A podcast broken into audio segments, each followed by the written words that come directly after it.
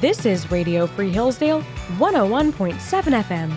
I'm Abigail Snyder, and today I'm joined by Dr. Jay Cost, author of the new book, Democracy or Republic The People and the Constitution. Dr. Cost is the Gerald R. Ford Non Resident Senior Fellow at the American Enterprise Institute, where he focuses on political theory, Congress, and elections. He is also a visiting scholar at Grove City College and a contributing editor at the Washington Examiner. Dr. Cost, thanks so much for joining me here on the station. Thanks for having me. It's great to be here. I'd like to start by asking you a question about the book's title, Democracy or Republic. It's a question that I, and I think many Americans, consider often because it can be confusing. Why is that question, democracy or republic, so often asked? And why is there confusion about what form of government the United States is? That's a great question, um, and thanks again for having me. Um, I think one of the reasons there's confusion surrounding that question is because the terms are really closely related. Um, when we when we think about, I'll give you an example of what I mean. Um, when the founding fathers talked about the Republican principle of government, what they meant was the idea that the majority rules. That is what we today would call democracy. Um, and so the interrelationship of the two terms can kind of make it confusing. I, I, there is a difference though. Um, democracy comes from the Greek. It literally means rule by the people. Uh, republic comes from Latin, and it refers to the phrase res publica, which means the public thing or the public affair. So the way I like to distinguish between democracy and republic is if we think about Lincoln's immortal phrase in the Gettysburg Address, government of the people, by the people, for the people. A government of the people and by the people is a democracy. That's just the people being in charge.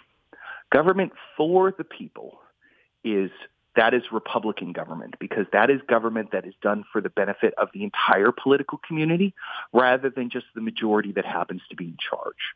And so there's a difference between two types of democracy. There is a democratic tyranny where the majority governs for its own sake against the interests of the whole community. And then there's a democratic republic where the majority governs for the good of the entire political community.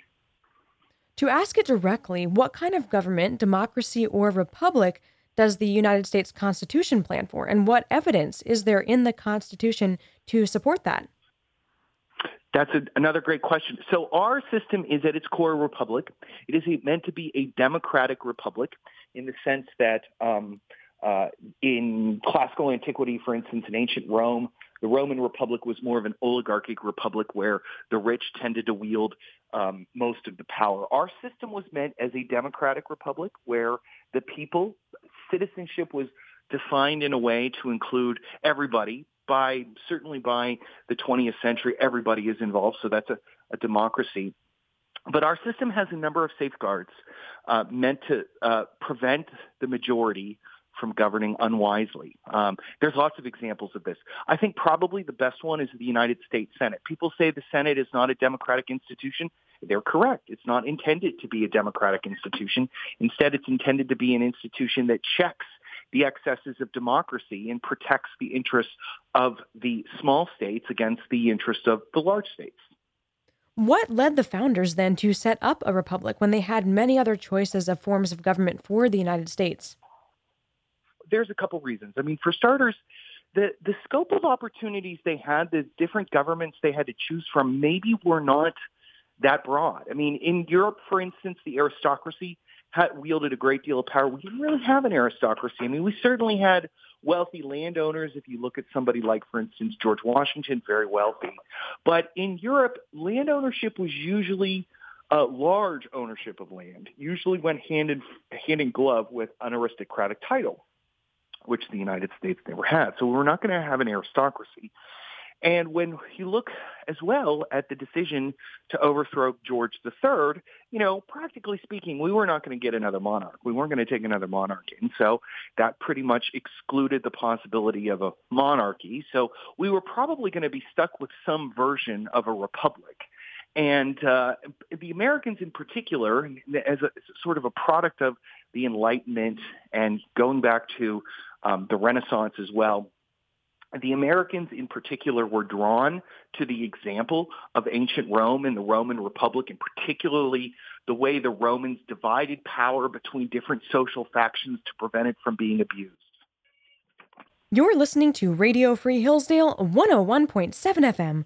I'm Abigail Snyder, and I'm here with Dr. Jay Cost discussing his new book, Democracy or Republic so, Dr. Cost, you devote a whole chapter of your book to the question of political parties within our Republican government. How do political parties fit into this form of government, and what are the benefits they provide within this Republican system? Well, parties fit, if you look at it from the perspective of the founding fathers in 1787, they would have said political parties are a bad thing. If our system of government works properly, it will stop political parties from forming and therefore we will have that's a good way to protect Republican government. But by, you know, within 10 years, not only did we have political parties, but the founders themselves, James Madison, Alexander Hamilton, had actually helped to create the first party system. And I think over time, as the parties have evolved, they've evolved in such a way that create the potential to enhance public accountability over policymakers. And the way they do that basically is by connecting candidates to issues where you're voting, you know, like let's say you have an election and it's like, for instance, in my state of Pennsylvania, we're going to have an election for the Senate next year between Bob Casey Jr. and Dave McCormick. Okay. So that, just leaving it there, is a choice between two individuals. However, when we attach party labels to them, Democrat Bob Casey Jr., Republican Dave McCormick, then we're signaling to the voters and we're signaling to the populace that these people, if you vote for them, will advance a particular agenda over and above another agenda. And so what, what parties do, at least when they're behaving properly, is they transform votes for individuals into votes for political programs and therefore create the possibility for public accountability over the actions of the government where the public can say, we voted for Republicans, which means we as a political community want this to happen and not that.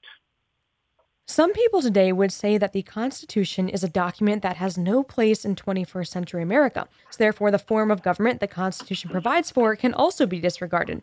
And in fact, you discuss this in the introduction to your book, Democracy or Republic, and even cite examples of articles saying something to that effect. Why can we, and why should we, still abide by the Constitution's form of government today and not simply come up with a new system? Well, I think the main reason is that the Constitution is founded on solid principles. I think conservatives, I mean, I'm a conservative. I, I know most students, I think, at Hillsdale are probably conservative. So there's probably not a lot of convincing I have to do to suggest that an old document like the Constitution has been in function, has been operating for so long, which is a sign that it's a good thing. You know, that's sort of the conservative argument. Old things are often good things. Otherwise, they wouldn't still be around. Um, and you can make that argument. And that's an argument that I think works very well with conservatives. Um, but in the book, I try to go beyond that. And the argument that I make in the book is that the Constitution is not just good because it's old, but it's good because it's based on good, solid ideas. And the good, solid ideas that are is based on ultimately get down to what we talked about a moment ago, where the Constitution creates the opportunity for the people at large to govern, which is demo- the democratic principle, but at the same time creates sort of you can imagine sort of a car going down the highway creates guardrails to keep the car from going off the road, right? Like the Senate, for instance. So the Constitution is, is a very sensible mix of these two principles, putting the majority in charge, but checking the majority and constraining the majority, not completely, but just in ways to make sure that the will of the majority is actually good for the whole country. You're listening to Radio Free Hillsdale 101.7 FM. I'm Abigail Snyder, joined today by Dr. Jay Cost, author of the new book, Democracy or Republic. Dr. Cost, I just have a few last questions for you. One being, it's easy to look at our Republican system of government and see all its shortcomings, but you remind us that an ideal system of government never will exist. How has the Republican form of government actually been what you call in the book a true marvel? Especially when compared with so many other systems of government that have existed throughout history, including democracy? That is a great question. Um, I think that it's easy, as you as you suggested. I mean, it's easy to take things for granted. It's easy for us today to assume uh, an imaginary world uh, that is better than the one that we actually have, and to sort of you know say, well, why can't it be better? I mean, I think that's just inst- uh, instinctive within human nature. Um, but I think when we when we consider the whole course of human history, what we see is the overwhelming tendency of governments to tyrannize, to oppress, and to destroy the interests of the majority of the citizenry of the people for the benefit of the rulers. And that our Constitution was created specifically for the purpose of preventing that. And I think even though it has its faults and its flaws, I think it has done a reasonably good job of that. And I also think that it's easy for us to take for granted today that democracy or the public can rule just, you know, it, there's no problems to it. And, and one of the reasons for that, frankly, is that democracy has become, in the book, I call it the hegemonic governing ideology. We just assume that democracy is the way things are supposed to work. But in practice, historically, democracy has been a very often dangerous institution of government. And our system has done an enormously good job of channeling the democratic interest without leading to the destruction of civil society. And that is a really remarkable thing considering that our Constitution has been in effect now since 1789, which means that it's 224 years. It's really impressive. Dr. Cost, what audience is this book intended for? Is it strictly for a political audience or can any American benefit from it? I would like to think that anybody could benefit from it.